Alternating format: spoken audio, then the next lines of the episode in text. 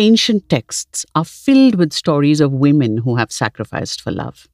But come with me today to a rather unusual story from the Adi Parva of the Mahabharata, a story of a young man's love for the woman dearer to him than life itself. A story, a sprinkling of magic. Namaskaram. Welcome to Stories on Magic with me, Mahita. The day had been long. The sun had just started to go down behind the trees, lighting the leaves to gold. The haze of twilight made it just too dark for the eyes to see as it could in the day, and yet it was too bright for torches. And this was when Ruru started on his journey home. Pausing on the edge of the forest just outside his father's hermitage, sitting on a rock still warm with the sun, Ruru spotted a snake, fat as his forearm, twice as long as he was tall, curled up on the other side of the rock that he rested on, and filled with rage at the sight, Ruru jumped up, raised his bamboo staff high above his head, and aimed for a death blow on the snake. But before his arm could descend in its swing, the snake spoke. Stop, O Brahmana, it said. I have done you no harm. Why would you choose to smite me? Ruru froze. Was this an otherworldly being in the form of a snake? Fearing a curse, he lowered the staff. My beloved, Pramadvara was innocent too, and that didn't stop one of your ilk from sinking his venomous fangs into her. I must have revenge. The old snake sighed. I am a Dunduba. I do not have the gift of venom for my protection. I could not harm you, even if I wanted to. Never mind. Tell me your story. Pramadvara, daughter of the king of the Gandharvas and the Apsara Menaka, was found on the bank of a river by the sage Stulakesha. Seeing the little baby glowing like the moon at its brightest, he knew she had to be the child of immortals and took her home to bring her up as his own. This girl grew up to be gentle, beautiful, intelligent, beloved of the residents of her foster father's hermitage and of the animals that lived around it. And it was no surprise when Ruru, son of the Rishi Pramathi and the Apsara Gritachi, passing by that way and stopping to pay his respects to Stulakesha, saw Pramadvara and fell instantly in love with her.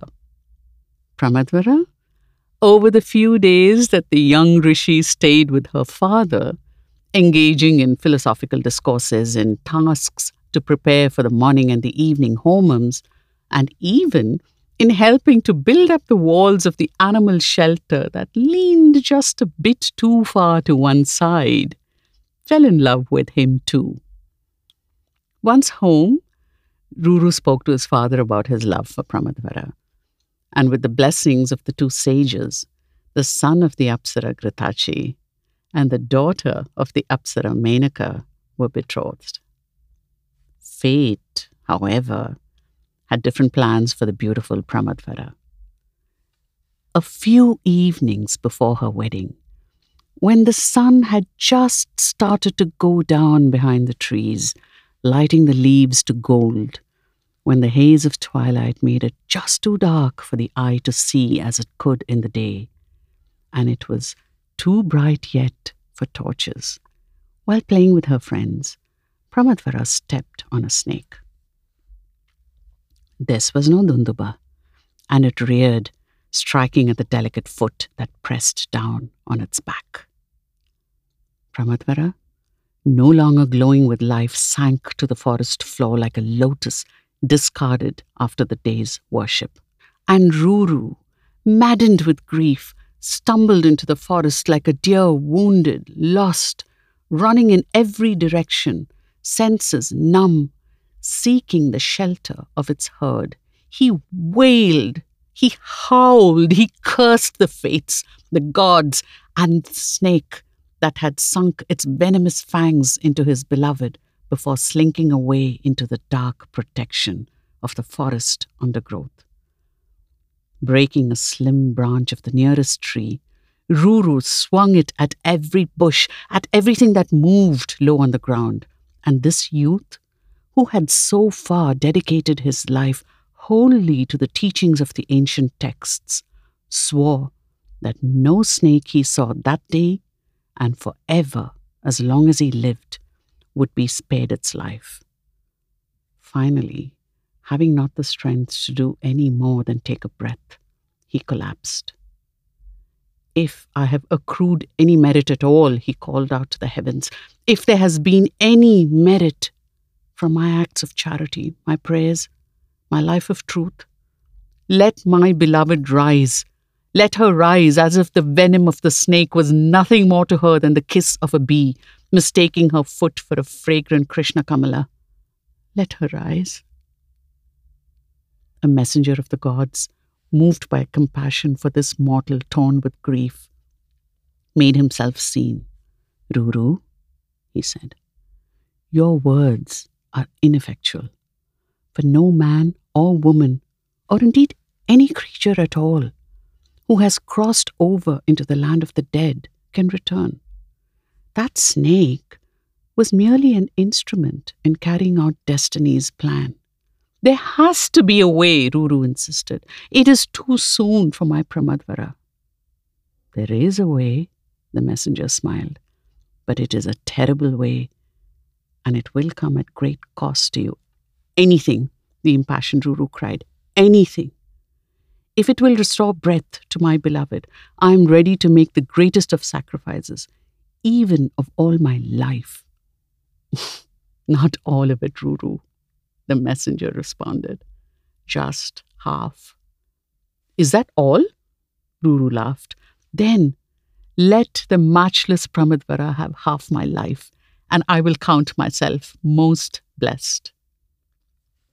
The god of justice, Yamadharmaraja, granted it, and the heavens showered their blessings upon the couple who went on to lead a life that anyone, man or god, would have envied, except the Ruru did not forget his terrible vow.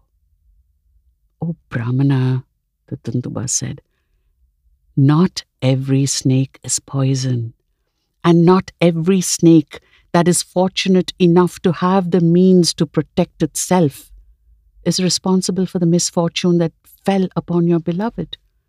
It serves you no purpose to kill the innocent, simply because they belong to the same clan as the one who caused you hurt? How far will you go to avenge the wrong done to you? Till that time when your act of rightful redressal itself becomes injustice? It is not for the scholar to take upon himself the duties of protection and punishment. You have offered your beloved the greatest gift of all.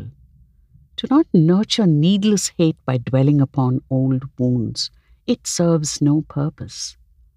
Celebrate life and love, and for as long as man walks on earth, there will be praise for the incomparable Ruru, who gave up half his life so that his beloved might live. Saying so, the old snake shed its body, transforming to a rishi, glowing with the merits of his good deeds. He bowed to Ruru, and blessing him, vanished.